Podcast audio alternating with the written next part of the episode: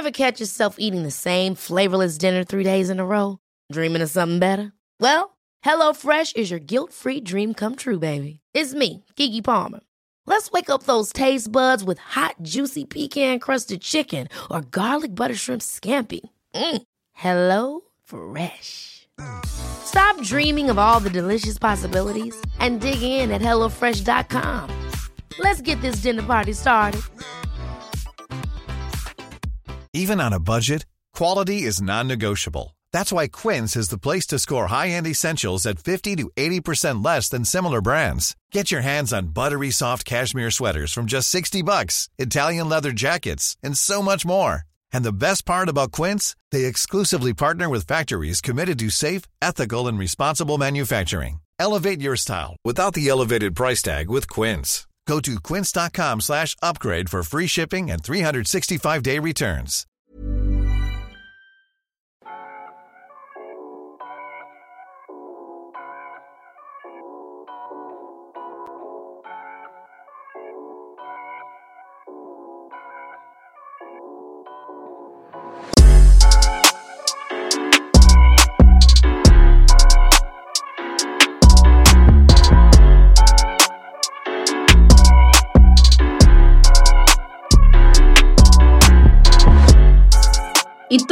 Så ska vi ju prata om det omtalade Ellos Awards.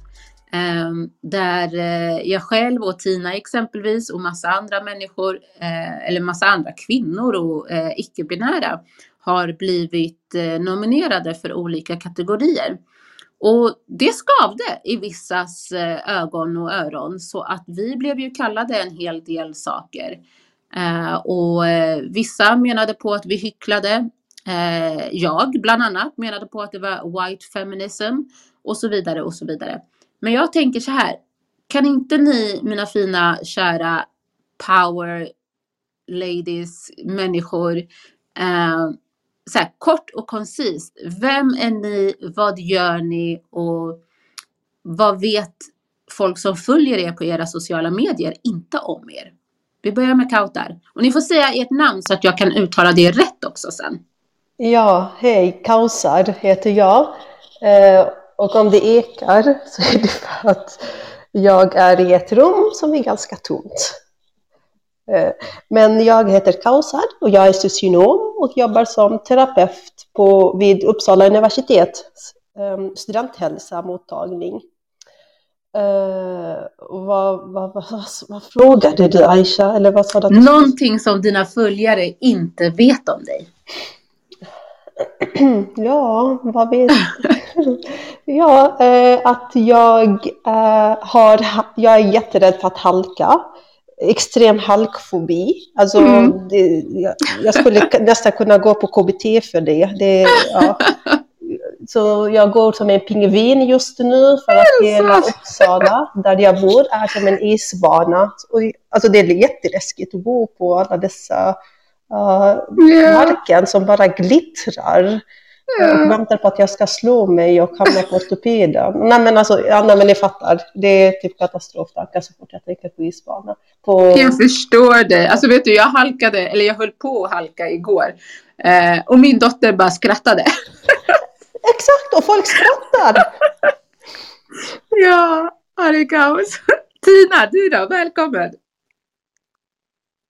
Hej, tack! Eh, jag, det blir alltid samma prestationsångest när man ska berätta någonting om sig själv. Eh, men Tina Lind heter jag och eh, kallas för Mrs Lind på sociala medier. Det som är lite kul tror jag som många av oss att det är att vi har ju liksom två olika professioner. Vi jobbar 9 till 5 jobben som jag också gör. Mm. Och sen så håller man på med sin sociala media också vid sidan om. Så det känns väl ibland som att man jobbar dygnet runt. Mm. Eh, men någonting som inte mina följare vet det känns som att jag fläkt ut mitt liv ibland. jag bara, vad vet de inte om mig? ja men typ så här, är du också rädd för att halka? Ja, men gud, jag är rädd för så mycket och det är väldigt sällan man pratar om sina rädslor. Ja. Eh, men det är väl kanske en, en, sak som jag tycker är väldigt jobbigt som jag inte brukar prata om. Det är väl just den här prestationsångesten. Mm. Eh, och det är den man har på sig själv. Så det är egentligen inte andras förväntningar men ens egen förväntning på en själv. Mm. Vilket också leder oss till det samtalet vi ska ha idag. Att man överanalyserar sig själv mer än någon mm. annan och då blir det jättejobbigt till slut när man mm. kritiseras. Mm. Så att eh, det är väl kanske lite smått och gott om mig. Ja, du, du, du är något på spåren. Jag tycker vi sparar den tills eh, eh, självaste samtalet faktiskt. För att du är verkligen någonting på spåren där just det här att man överanalyserar sig själv och eh, självkritiken som kanske inte alltid är så befogad. Men mm. vi kör Caroline. Hej och välkommen. Hej, tack så mycket. Eh, jag heter då pricken rosa på Instagram. Jag har bara Instagram, eller jag har ju uppenbarligen Clubhouse också, men jag är inte aktiv här. Eh, och eh, jag har ett heltidsjobb, men jag startade mitt konto för ett och ett halvt år sedan och har väl varit ute och svajat. Men mina, mitt främsta område är väl egentligen mäns våld mot kvinnor. Mm. som jag har belyst mest. Och jag ser egentligen inte mig själv som färdig utan jag gör en resa. Eh, och även om det är klart att jag, jag har mina principer och mina grundövertygelser, absolut. Men just det här att kunna se olika perspektiv och liksom förstå att så här, det handlar inte alltid om att jag måste ha rätt och att man ska sitta och bråka och liksom fastna i att så här, du har fel, jag har rätt. Mm. Utan att faktiskt kunna landa i, jag älskar ju samtal, jag älskar att prata med människor, speciellt med människor som jag inte kanske kommer överens med, men mm även om det kan svida ibland att erkänna så är det faktiskt så att de berikar mig mest oftast. Mm. För någonstans så finns det en beröringspunkt och där kan jag växa vidare sen och liksom bli ännu bättre och ännu mer inkluderande och sådär. För att, ja, mm. det är väl kanske, ja men det är lite så jag försöker tänka i alla fall. Att jag verkligen ska bli bättre på att lyssna och ta in andra. Inte bara köra på som en ångvält med jag, mig och mitt. Utan faktiskt mm. se världen så. Eh, och det mina följare inte vet om mig, det är nog faktiskt mitt förnamn. jag, har... jag har aldrig gått ut med det. ja. Jag bara så jag letade efter dig och där, alltså du var ju inne i rummet hela tiden. Jag bara, var det hon? Var det pricken rosa? ja, precis. Jag hade ju mitt konto i typ ett år, alltså första året. Det är ganska nyligen som jag har gått ut med liksom mitt ansikte och sådär. Jag var ju anonym mm. först. Ja, spännande. Ja, jag ville inte ha fokus på mig själv och det vill jag inte nu heller. Men jag tänker ändå att eh, någonstans landade i att så här, det är ganska fint ändå att ge ett ansikte att det finns faktiskt mm. en person här. Så ja. det har jag gjort men jag är väldigt sällan liksom privat. Det är inte så att jag så här, mm. Ja men som sagt mitt namn har jag inte ens skrivit ut någon gång utan de flesta, mm. väldigt många säger bara pricken. Liksom så. Mm. så men det här ansiktslösa, eh, har du känt att det ibland har gjort så att eh, folk är mer eller mindre benägna Eh, att liksom så här, ge hat och hot eller liksom eh, hur, hur har du känt kring det? Jag tror faktiskt att jag fick mer hat när jag inte hade delat mitt ansikte. Mm. Eh, och ganska mycket mer brutala hat liksom så, och hot. Okay. Vilket kanske har att göra med att de faktiskt inte såg en person. Men, eh, eller så kan man inte heller säga för sig för att vem som helst kan ju få hur mycket eh, hat som helst. Så. Mm. Men jag har ändå upplevt att det har eh, blivit mindre. Fast det går också väldigt mycket i vågor. För det beror på om någon sån där tomte, om man nu får säga så, mm. hittar dit. Då kommer mm. ju liksom alla tomtenissarna rätt snabbt Precis. efteråt. Eh, så att det går lite i vågor, sen lugnar det ner sig och sen så, alltså men övervägande del är det ju positivt. Så är det ju. Men mm. ja, går lite i mm. vågor skulle jag säga. Mm. Jag förstår. Eh, var du nominerad i eh, LOs-priset? Eller i något av de priserna? Nej, ingenting. Nej. Eh, Tina, du var ju nom nominerad, eller hur? Ja, det stämmer. Jag tänker Caroline kanske var nominerad, det, men att eh, eh utifrån juryns urval inte gick vidare. Så jag tänker vi, vi kanske inte känner till vilka som faktiskt blev nominerade av våra Nej. följare.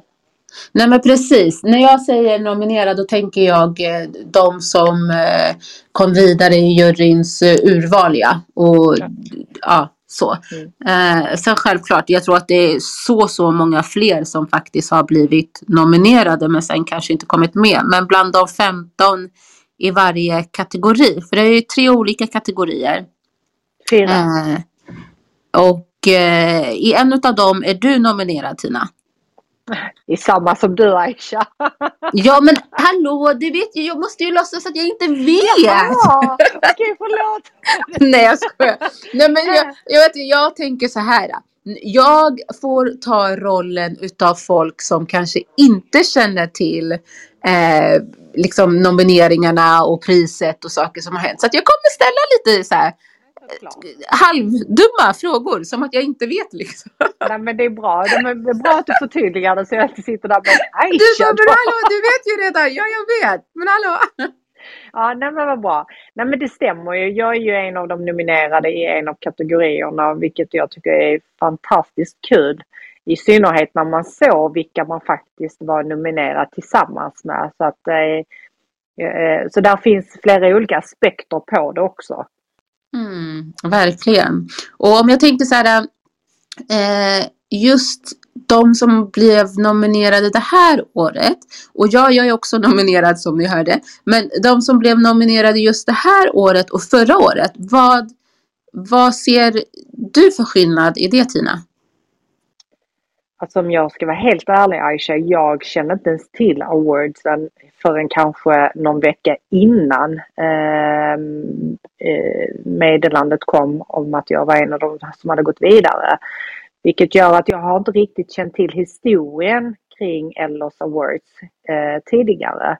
Men nu har jag i efterhand förstått att eh, det har ju varit en skillnad i eh, hur de nominerade ser ut detta året jämför, jämförelsevis med förra året. Så att det är vad jag har hört på omvägar men själv har jag inte varit insatt i det eller vetat eh, om den här awarden och vilka som faktiskt eh, var med förra året.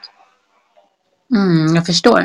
Eh, jag minns förra året så, och det är tråkigt, Nicky kunde tyvärr inte vara med idag, men eh, Nicky var ju en av dem som förra året eh, kritiserade Ellos Awards för eh, brist på mångfald och representation. Eh, och någonting som både jag och andra har anmärkt på just i år då är att Ellos tog till sig av den kritiken som man hade eller som man fick förra året och faktiskt eh, lyckades måste jag säga med representationen utifrån vad jag ser i alla fall.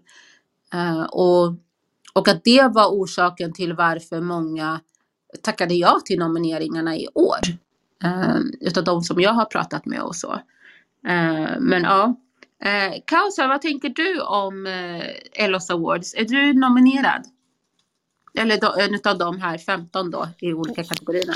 Nej, jag är inte nominerad, men det jag vet är att 15 av 45 personer som har nominerats i år är, tror jag, rasifierade kvinnor.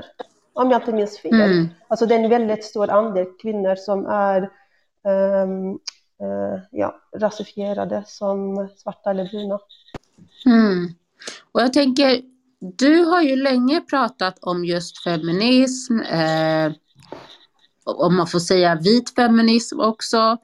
Eh, och bara nu senast så skrev ju du en jäkligt skarp text eh, om, om det som händer just nu. Mm. Vill du berätta lite om den texten och dina tankar? Vad, vad gjorde att du skrev den och hur, hur kom vi hit? Ja, um, ja, man kanske ska dra lite hur, eller typ så här. Eh, den kritiken som har framförts har ju inte har varit kritik inte bara mot Ellos utan det har varit främst kritik mot de nominerade personerna. Uh, och, det har, och reaktioner som har kommit har varit reaktioner på hur kritiken har framförts uh, och reaktioner på när kritiken framfördes. Eh, och, man frågar också, men hur kommer det sig att man har fått så mycket kritik just nu, så mycket kritik eh, just på den här galan, när det finns så många andra galor där man inte har hört någon lyfta eh, höja rösten för. Jag kan bara typ dra ett exempel, Mammagalan till exempel. Um, pågick för några veckor sedan, där man utsåg men, typ årets inspirerande mamma, årets humormamma, eh, men, och Ellos och Mamma är ju då en tidning som är vinstdrivande. Eh, och det är en tidning som använder um, i sin tidning massa reklam för till exempel H&M, Ellos och, och Sara. Och, och Eh, Eh, men det har inte lyfts någon kritik mot just den galan och då är frågan hur kommer det sig att Mammagalan har pågått i så många år, ingen har typ skrikit åt det eller om det.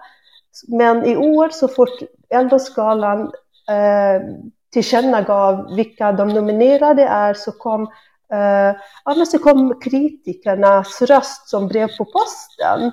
Eh, och jag, för mig blir det här det är ganska svårt att inte analysera situationen utifrån ett vit feministiskt historiskt perspektiv.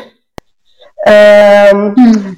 För det, den kritiken som kom mot de nominerade har handlat om, man har kallat dem för hycklare, man har kallat, mm. dragit liknelser som, att, som om de vore hästar som hoppar efter pengar. Man har kallat sagt att de är utnyttjade eller låter sig utnyttjas. Man har misskrediterat dem och eh, ifrågasatt deras kompetens och, och fråntagit eh, deras förmåga att faktiskt fatta beslut, genomtänkta strategi, strategiska beslut.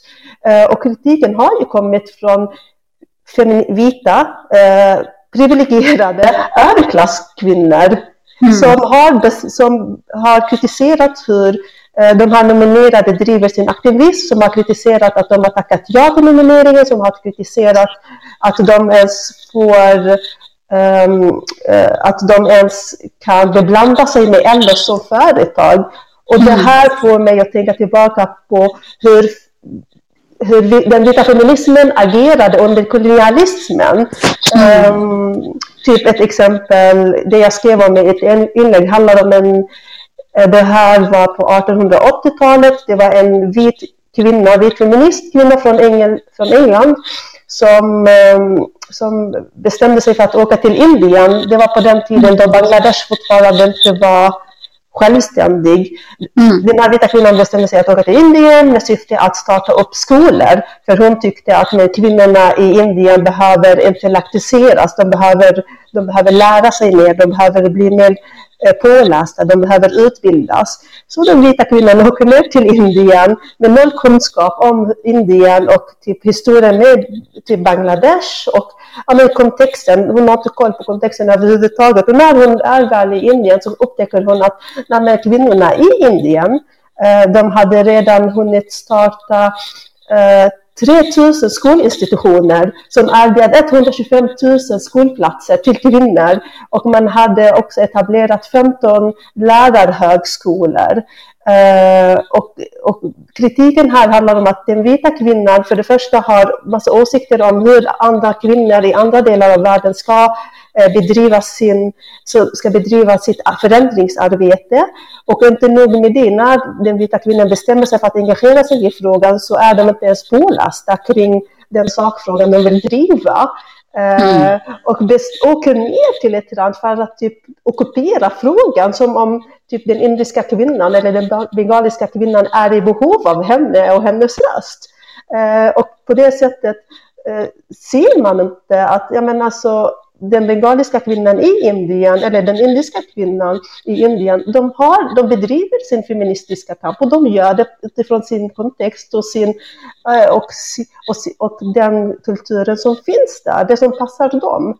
Eh, och, och det här blir jag, kan, jag har jättesvårt att inte dra en röd tråd mellan det som sker nu och det som hände för till flera hundra år sedan, att vita kvinnor vaknar upp, berättar för marginaliserade, utsatta mm. kvinnor, de nominerade, för det här är kvinnor, rasifierade mm. kvinnor, det är typ tjocka kvinnor, det är transkvinnor, det är typ Alltså vi pratar om kroppar som blir strukturellt förtryckta av samhället, mm. hur de ska bedriva sin aktivism.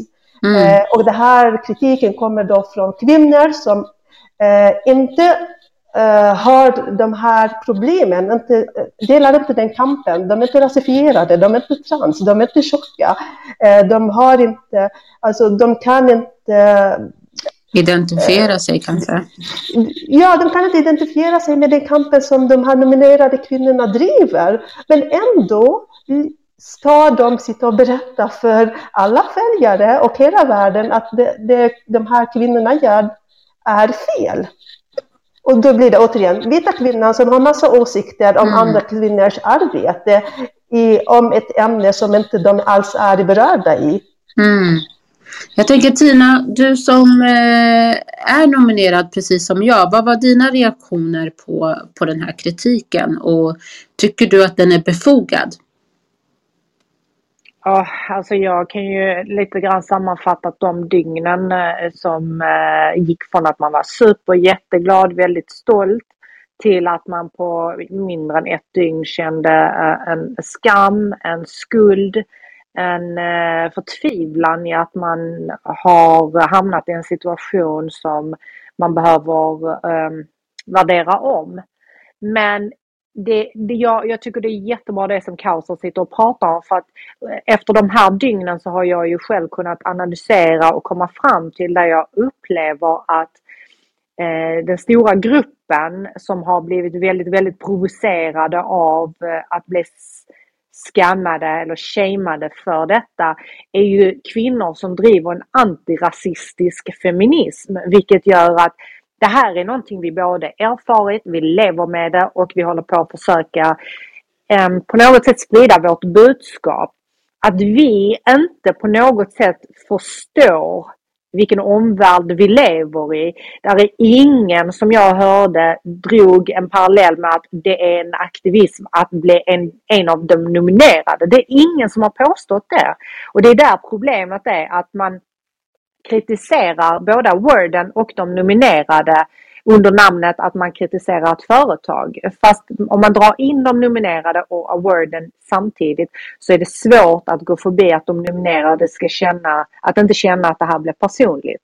Mm. Men alla vi som är nominerade, vi har ju levt under omständigheter där vi vet att vi måste förhålla oss till den strukturen som är skapad. Vi kan ju inte börja skapa vår egen parallell värld.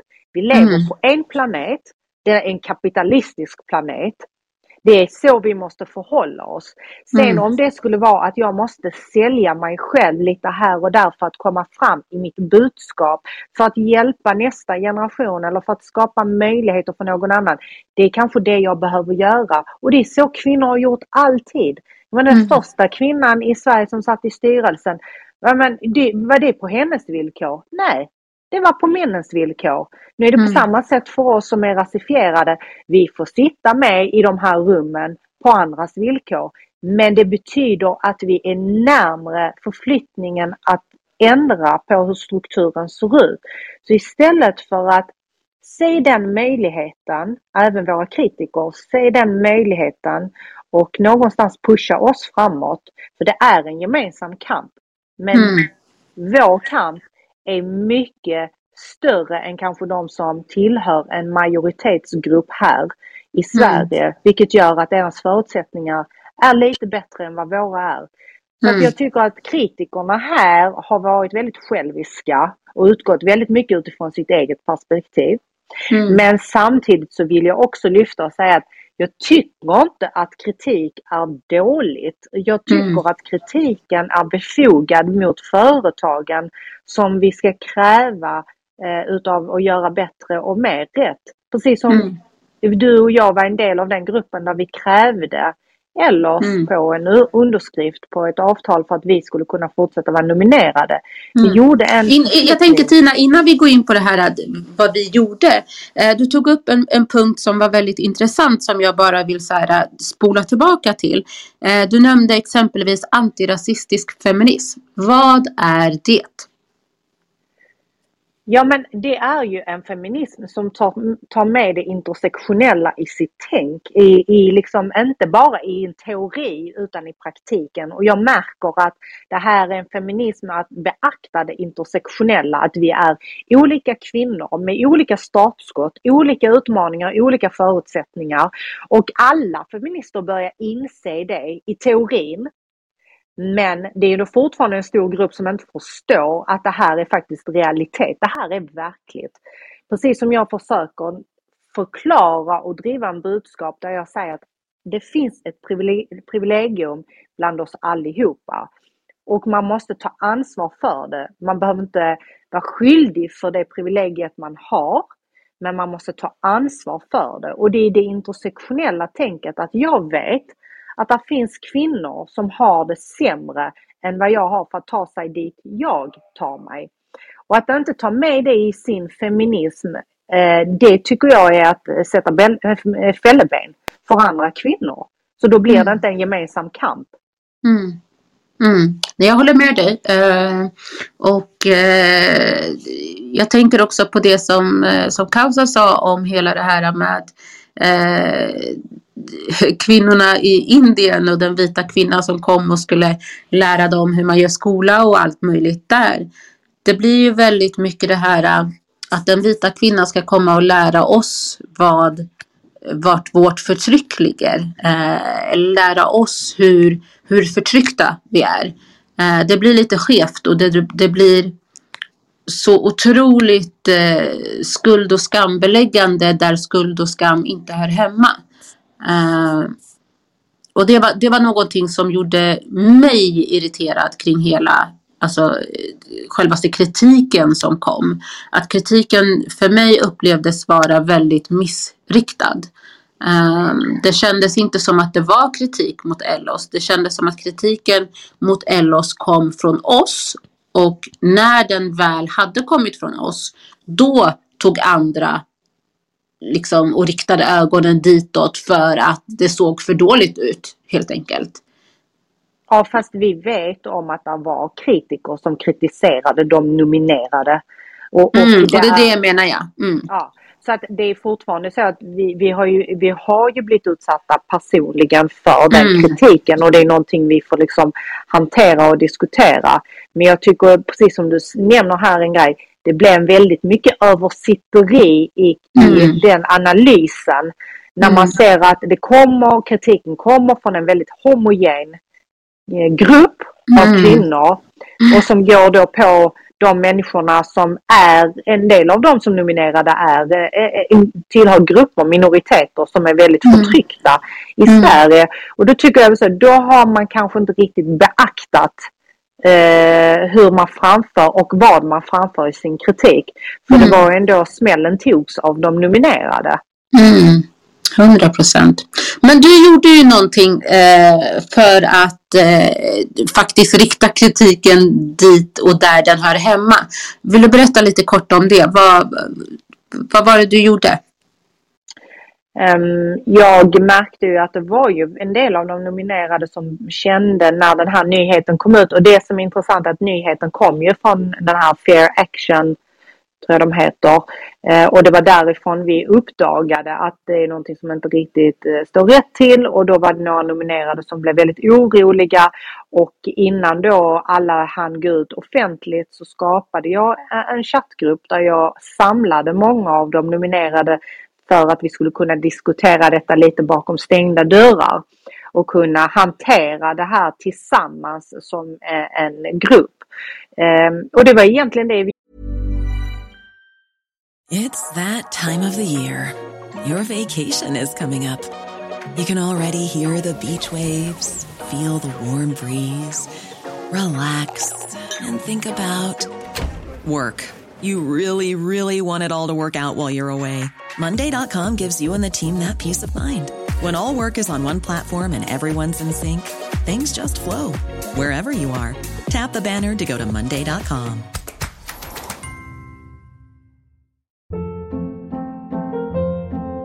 Hold up. What was that? Boring. No flavor. That was as bad as those leftovers you ate all week. Kiki Palmer here, and it's time to say hello to something fresh and guilt-free. Hello Fresh. Jazz up dinner with pecan-crusted chicken or garlic butter shrimp scampi. Now that's music to my mouth. Hello Fresh. Let's get this dinner party started. Discover all the delicious possibilities at hellofresh.com.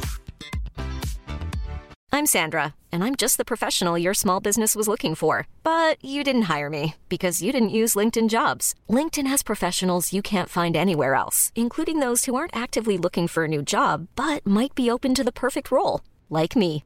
In a given month, over 70% of LinkedIn users don't visit other leading job sites. So if you're not looking on LinkedIn, you'll miss out on great candidates like Sandra. Start hiring professionals like a professional. Post your free job on linkedin.com/achieve today. Hey Dave. Yeah, Randy. Since we founded Bombus, we've always said our socks, underwear, and t-shirts are super soft. Any new ideas? Maybe sublimely soft. Or disgustingly cozy. Wait, what? I got it. Bombus. Absurdly comfortable essentials for yourself And for those facing homelessness. because one purchased equals one donated. Wow, did we just write an ad? Yes. Bombas. Big comfort for everyone. Go to bombas.com slash ACAST and use code ACAST for 20% off your first purchase. Gjorde. Vi samlades, vi pratade igenom. Många var ju oroliga för sitt varumärke och sitt budskap. Eh, men under det dygnet så jobbade vi ihop ett brev till Ellos som vi skickade till Ellos, också bakom stängda dörrar. Och sen fick vi ju respons från Ellos. Mm. Och varför skedde allt det här bakom stängda dörrar då? Vi är ju influencers. Varför basunerade vi inte ut det här äh, överallt? Clickbait och allt sånt. Vad, vad hände? Ja, men, eh, jag tycker att jag brukar dra den parallellen med näringslivet. Jag menar, jag brukar inte sitta offentligt och berätta om saker och ting jag hanterar på jobbet, på 9 till 5 jobbet. Så varför skulle vi göra det inom social media? Det här var ju mellan oss influencers och företaget. Jag tycker det är eh, proffsigt och eh, snyggt att hantera den dialogen. Och sen om vi inte hade kommit vidare, om vi inte hade fått den responsen från företaget så hade man kunnat gå ut med. Men det blir lite den här call in, call out. Först kontakta företaget. Låt dem få en chans att hantera det. Och skulle Mm. de inte göra det, då hade vi kunnat gå ut. Mm. Jag håller helt med. Eh, Caroline, du är ju till synes eh, en vit kvinna eh, och eh, i den här dialogen så har det varit väldigt mycket prat om vit feminism och så vidare och så vidare. Men du höll ju inte med kritikerna och eh, tog ju istället rygg på alla POC som var drabbade och, och utsattes för väldigt hård kritik. Eh, varför är inte du som de andra vita feministerna? Alltså, Gud, nu, det här kanske låter jättedumt men jag tänkte faktiskt inte på liksom hur, alltså att det var ja, hudfärg eller så liksom utan jag bara reagerade på varför sparkar man på de här kvinnorna för? Alltså, och jag, eh, höll, jag, jag liksom bevak, eller inte bevakade men jag tittade liksom i några dagar. Vart, Mm. det här, vart tar det här vägen? Och så såg jag liksom hur många la upp inlägg om att de var ledsna. Hur har det Mm. här slagit? Och liksom vad är det man säger egentligen? Och vart ligger kritiken? Och jag landade till slut i att säga, nej, men det här tycker jag är fel. För att ja, Mm. jag är vit, vilket automatiskt gör att jag faktiskt är en idiot ibland. Tyvärr är det så. Mm. Och det måste man också förvalta genom att eh, kunna backa och bara så här, ja ah, men jag har faktiskt privilegier. Även om jag är kvinna och är förtryckt på det sättet så innebär det att vara vit innebär att jag har jättemycket privilegier. Mm. Eh, och jag kan verkligen tycka att både jag själv, även om jag kanske inte agerar ute längre, men har verkligen sett ibland tidigare att jag har blivit som en vit kränkt man när Mm. en rasifierad person talar om för mig så här, men hallå, hur tänkte du här? Och så blir man jättekränkt och bara så här, jag blir mer kränkt av att någon typ påstår att jag är rasist än att liksom backa och tänka, men vad gjorde jag Mm. egentligen? Mm. Förstår Ja, du? jag förstår. Och det, jag menar inte på något Mm. sätt här att det är synd om mig, Mm. absolut inte. Det är inte så jag vill, Mm. men jag vill liksom, jag ser ändå det hos ganska många, att man blir väldigt kränkt. Mm. Sen vet jag inte hur det liksom eh, ser ut i de här människorna, men att man är på något sätt kanske så van vid att man har den här arenan och sen så kommer det andra och då bara, mm, shit, hur ska jag göra nu? Lite så, Mm. den känslan har jag fått. Och eh, då blev det för mig självklart att så här, nej men jag tycker inte att det här är okej. Ni som har blivit nomine- nominerade här måste verkligen få hyllas för det jag har, även om jag inte ens vet vilka hälften av alla personer är, Mm. så ser jag ju att så här, det här är personer som gör något viktigt. Som får Mm. en röst. Och liksom Mm. når en större arena, en större publik. Varför ska Mm. vi tysta och slå ner de här kvinnorna för?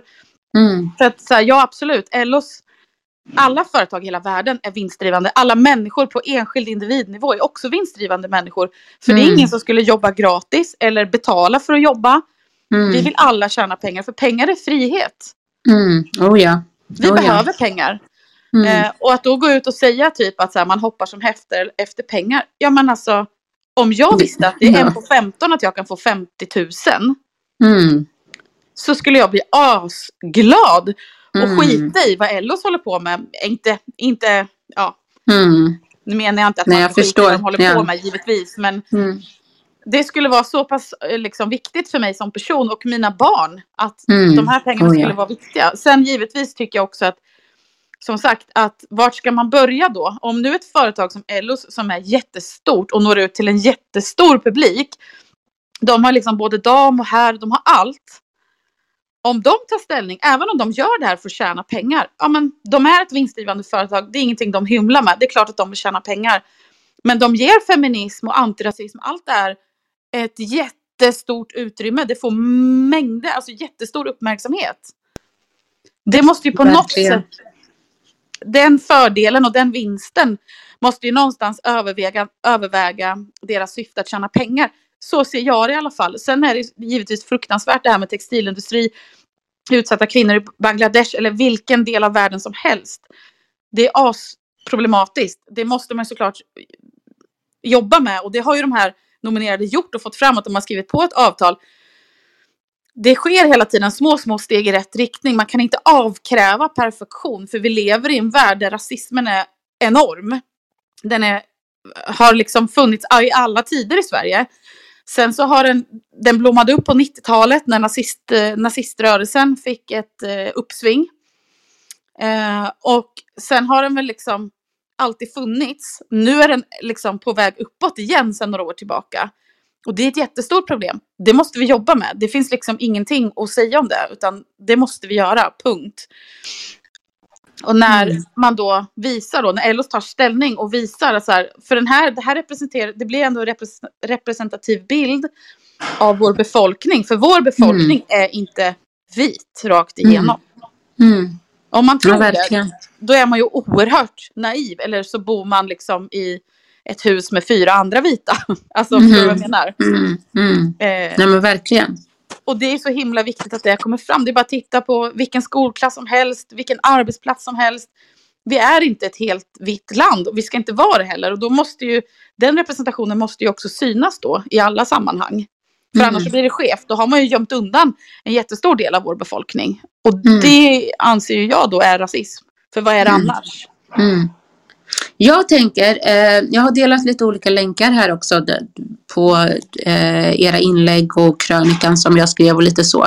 Eh, I min krönika så är jag ju väldigt hård. Det är lite grann min stil. Jag är otroligt hård och, och, och så med mina ord. Och jag menar på just att den här kritiken som kom mot, eh, mot oss alla då som var nominerade eller mot majoriteten av oss som var nominerade handlar mer om vilka som har blivit nominerade i år snarare än utav vem vi har blivit nominerad.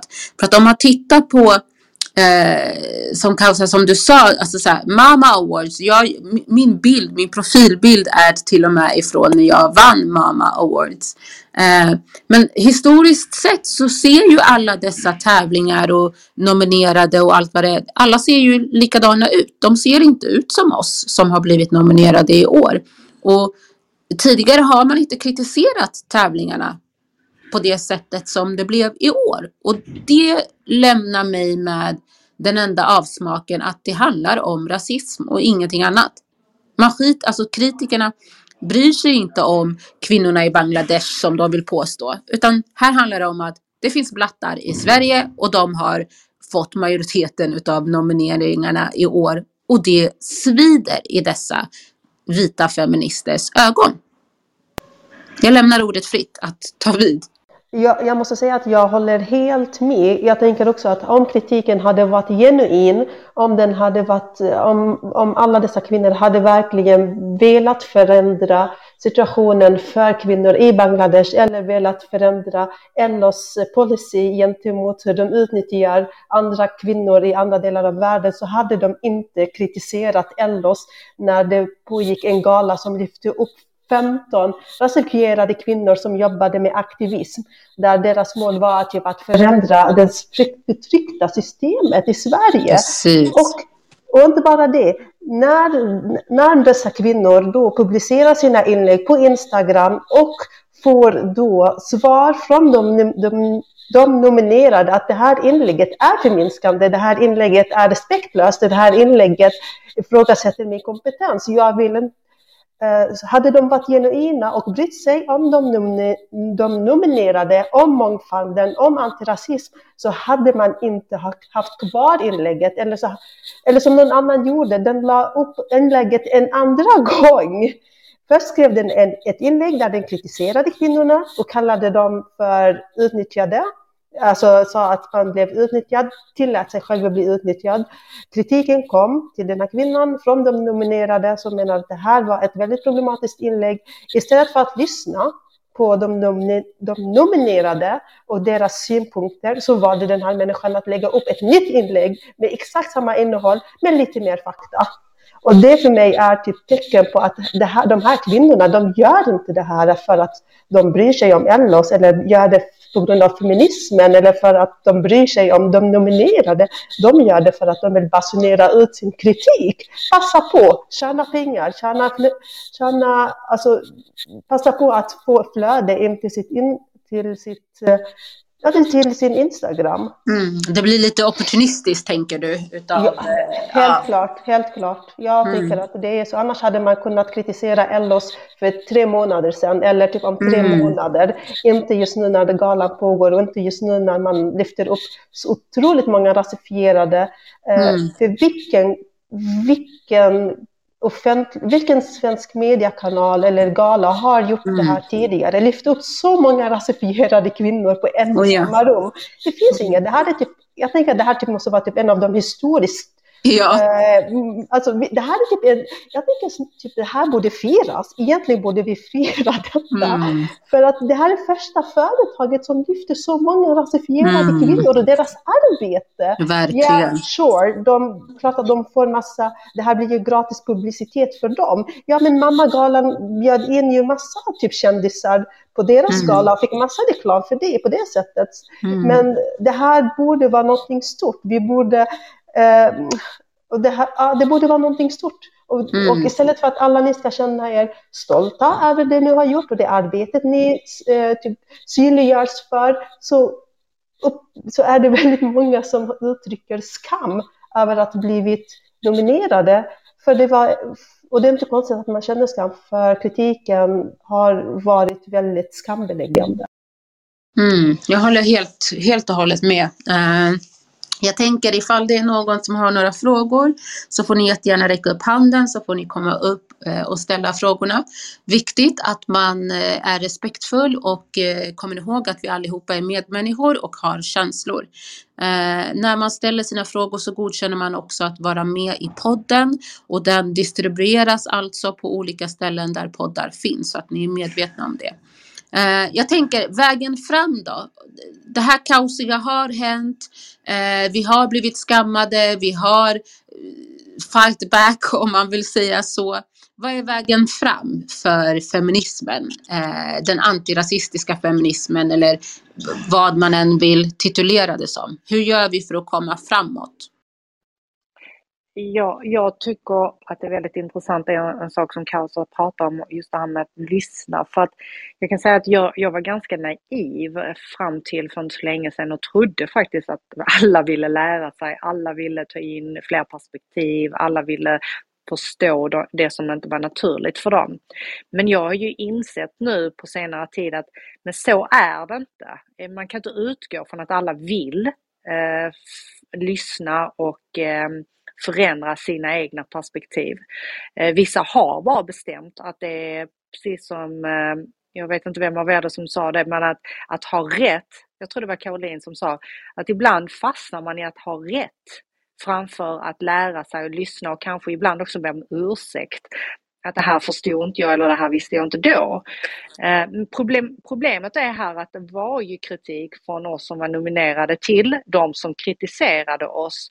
Vi framförde kritiken om hur de analyserade hela, eh, hela det här. Men det var inte alls inlyssnande, det var inte alls ett beaktande från någon av dem som tyckte att aha okej okay, det är så ni uppfattar det men det är inte så vi menar det. Utan det var så mycket i att ha rätt att till slut så bara låste det sig och då blev det liksom vi mot dem och det var ju absolut inte det som egentligen är målet. Eh, men jag tror att eh, jag ser en förändring inom feminismen och det är att för det första så märker vi nu mer och mer att den vita feminismen är inte någonting som folk tycker är jättepositivt. För den inkluderar inte alla kvinnor i detta. Vilket gör då att den intersektionella feminismen, att det är den som börjar mer och mer sprida sig i Sverige. Vilket kommer bli också det som är, vad ska man säga, det mest bästa feminismen för alla. Eftersom den inkluderar oss allihopa. Så för min del så tror jag att förändringen kommer och de som inte är med på förändringen Eh, det är de som håller med näbbar och klor för att bibehålla den maktbalansen som de har haft fram tills idag. Eh, alltså jag tänker så här, jag håller med om det där. Jag tror absolut att man håller fast vid att man ska ha rätt, en maktbalans och sin lilla crew eller klick liksom som man har. Eh, alltså jag har tänkt jättemycket på, jag har jobbat mycket, jag är lärare så jag har jobbat i väldigt många barngrupper, jag har också sett väldigt många idrottslag och massor med olika sammanhang liksom där man, ja men som i ett lag eller i en klass, alltså man har varandras rygg. Om det handlar om att vi ska, man ska, ja men som i ett fotbollslag, eh, det gemensamma målet är att vinna matchen. Man har varandras ryggar, man ställer upp, man backar varandra liksom, genom den här matchen. Det är ingen som frågar liksom, vad röstar du på eller vem umgås du med? Har du pratat med den där människan? allt är liksom fullständigt skitsamma. Man fokuserar bara på det gemensamma målet. Det saknar jag hos vuxna. För att i, den vuxna, i de feministiska kretsarna, jag är ändå ganska ny ändå i den här världen. Mitt konto växte ganska snabbt och jag har liksom fått göra en hel del erfarenheter under den här resans gång. Och jag är väldigt öppen som person. Jag kan liksom, jag tycker om samtal, jag tycker om att mötas och jag kan träffa en person som jag vet att så men vi har feminismen gemensamt och sen så kanske vi har helt andra åsikter i andra ämnen eller vi känner andra personer. Och det spelar ingen roll för mig. Det är väl klart att jag aldrig någonsin skulle vilja befatta mig med nazism, men ni förstår ändå vad jag menar inom liksom rimlighetens gränser. Att vi kämpar tillsammans mot rasism eller för feminism eller vad det nu än kan vara. Eller om man liksom har en nischad mot barnäktenskap. Alltså att man då tar hjälp av varandra och bara backar varandra villkorslöst i de här frågorna så att man kommer framåt någon gång istället för att man ska så här, och egentligen tycker vi lika i det här. Vi skulle säkert kunna åstadkomma något stort, men jag skiter i det för hon har pratat med en person som jag inte gillar en gång så att hon är död för mig. Nu överdriver jag lite, men förstår ni vad jag menar? Att det är otroligt... 100%. Det blir väldigt eh, personifierat kanske. Att man eh, istället för att tänka på likheterna eller, eller vinsten som kan komma utav att man faktiskt tar rygg på varandra så är man mer fokuserad på vem, vem och varför kanske. Ja, men lite så. Mm. Att man fokuserar på vad skiljer oss åt istället för att som du säger, så här, vad har vi gemensamt och vi jobbar med det. Sen måste man inte alla vara bästa kompisar och hänga liksom dagen i ända, men man måste ändå tänka på att det här som vi pratar om nu, att få existera i lugn och ro, det är liksom livsavgörande. Det är inte frågor som vi kan säga att det spelar inte så stor roll, utan det är någonting som vi alla faktiskt måste ta vårt ansvar för att göra det, liksom allt vi kan för att det ska bli bättre för alla, både kvinnor och sen oavsett vad man har för hudfärg, allt sånt är bara så här, vi ska alla kunna leva och vara jämlika och, och må bra i ett samhälle. Och när man tycker att det är viktigare då att ha några så personliga draman med människor då än att faktiskt alliera sig och kämpa för det gemensamma målet som handlar om allas rätt att leva egentligen. Då blir det liksom lite platt fall för mig. Förstår ni vad jag Fast där tycker jag att det finns en, en annan nyans på detta Caroline och det är att Ibland tror vi att det handlar om att alla kvinnor tar varandras rygg för att vi har ett gemensamt mål. Men jag har upplevt många gånger att det finns rasifierade män som tar min feminism mer om ryggen än vita feminister. Så att det handlar kanske ibland om att vad är vårt mål? För att som antirasistisk feminist så har vi kanske ett mål medan som vit feminist så har man ett annat mål och det är där problemet blir, uppstår för att vi har, precis som jag sa, olika startskott, olika förutsättningar och möjligheter. Så där tänker jag så att det är inte självklart att man bara för att man tillhör en viss eh, kön att man tar varandras rygg.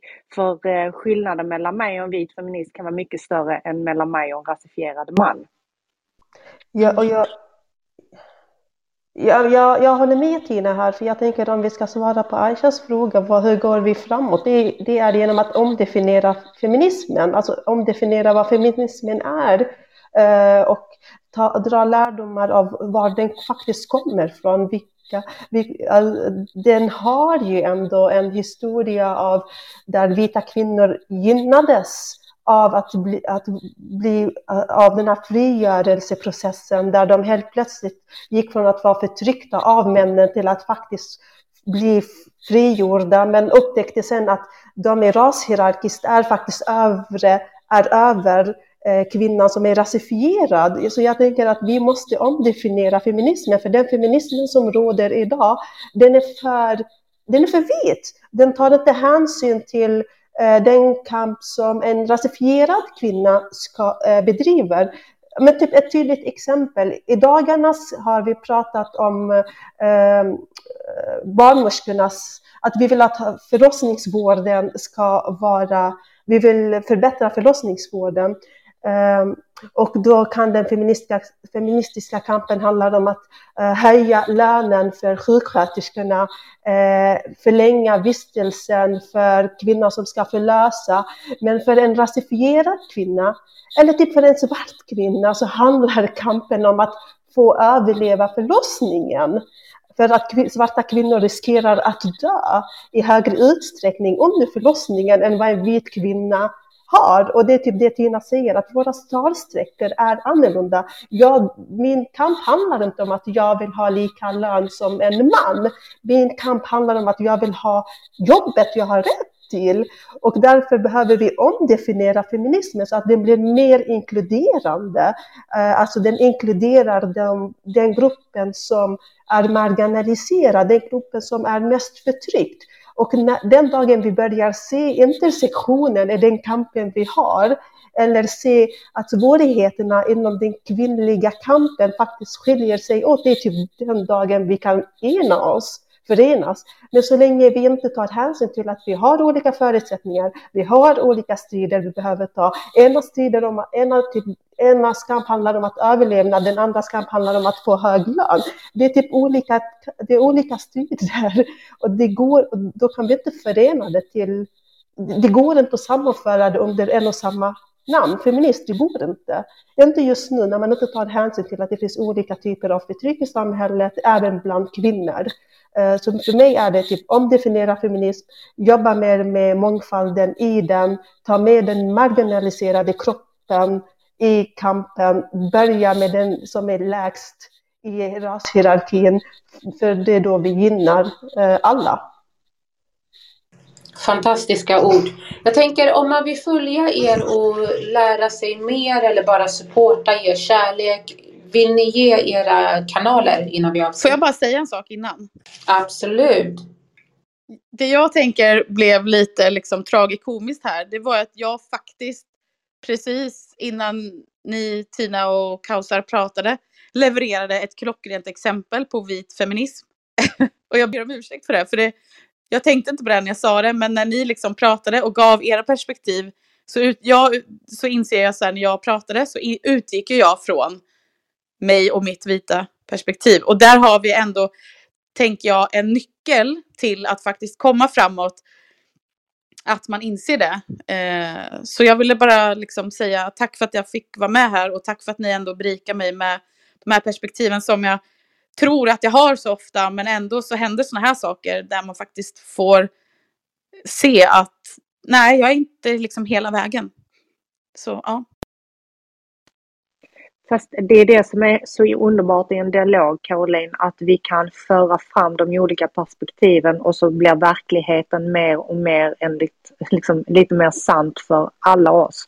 Och vi, vi förväntar ju inte oss, precis som jag kan ju inte ha någon annan grupp kvinnor att förvänta att jag kan allt och vet allt om deras förtryck. Men jag kan ge dem mitt öra, jag kan lyssna på dem, jag kan ta in deras perspektiv för att kunna på något sätt vara en eh, riktig medsyster. Och det är precis så man agerar, att man lyssnar så som du gjorde och förstod att ja, men vår, vår sanning ser inte riktigt ut så. Vi har, ju, vi har andra sätt att förhålla oss till den här verkligheten. Så att jag tycker en eloge till dig att du tar till dig det och hör och det är precis detta Mm. vi vill och förväntar oss av varandra. Precis. Och det var därför du fick vara med, för att du har den kapaciteten ska jag säga. Ehm, så det är också jätteviktigt att man, att man eh, ger sig själv en klapp på axeln ibland för att man vågar faktiskt checka sina egna biases och, och tankeställningar eh, och våga göra om helt enkelt.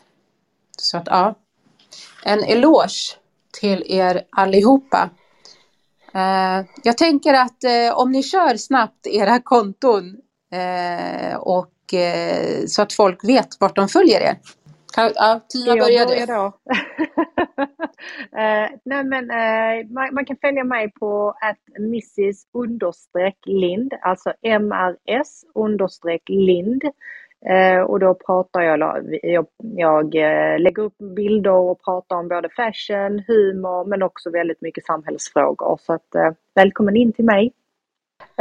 Och jag he- heter Hijabi, Hijabis Inside Out. Så Hijabi och sen S Inside Out. Och mitt konto handlar om exakt det vi pratar om idag. Om feminismen, om islamofobi, om rasismen.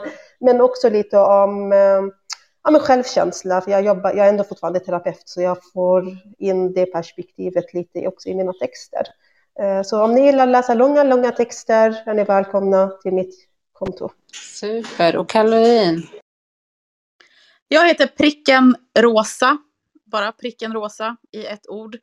Och jag lägger främst ut om mäns våld mot kvinnor, men nu har, har det blivit lite Ellos Awards. Det, ibland handlar det om mina ätstörningar.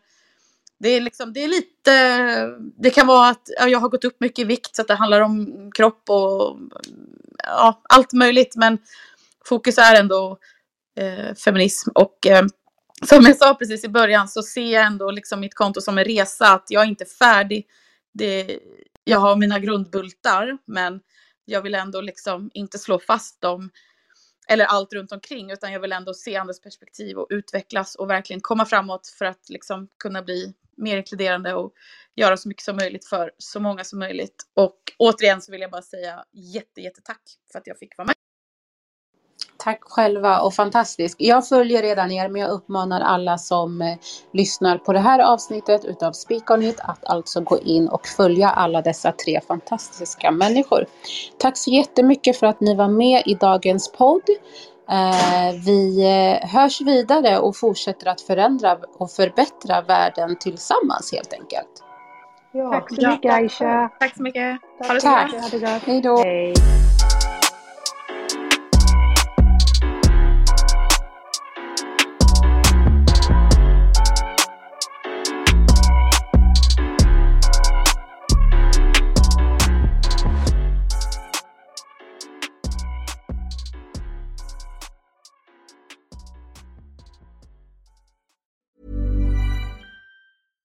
Selling a little or a lot?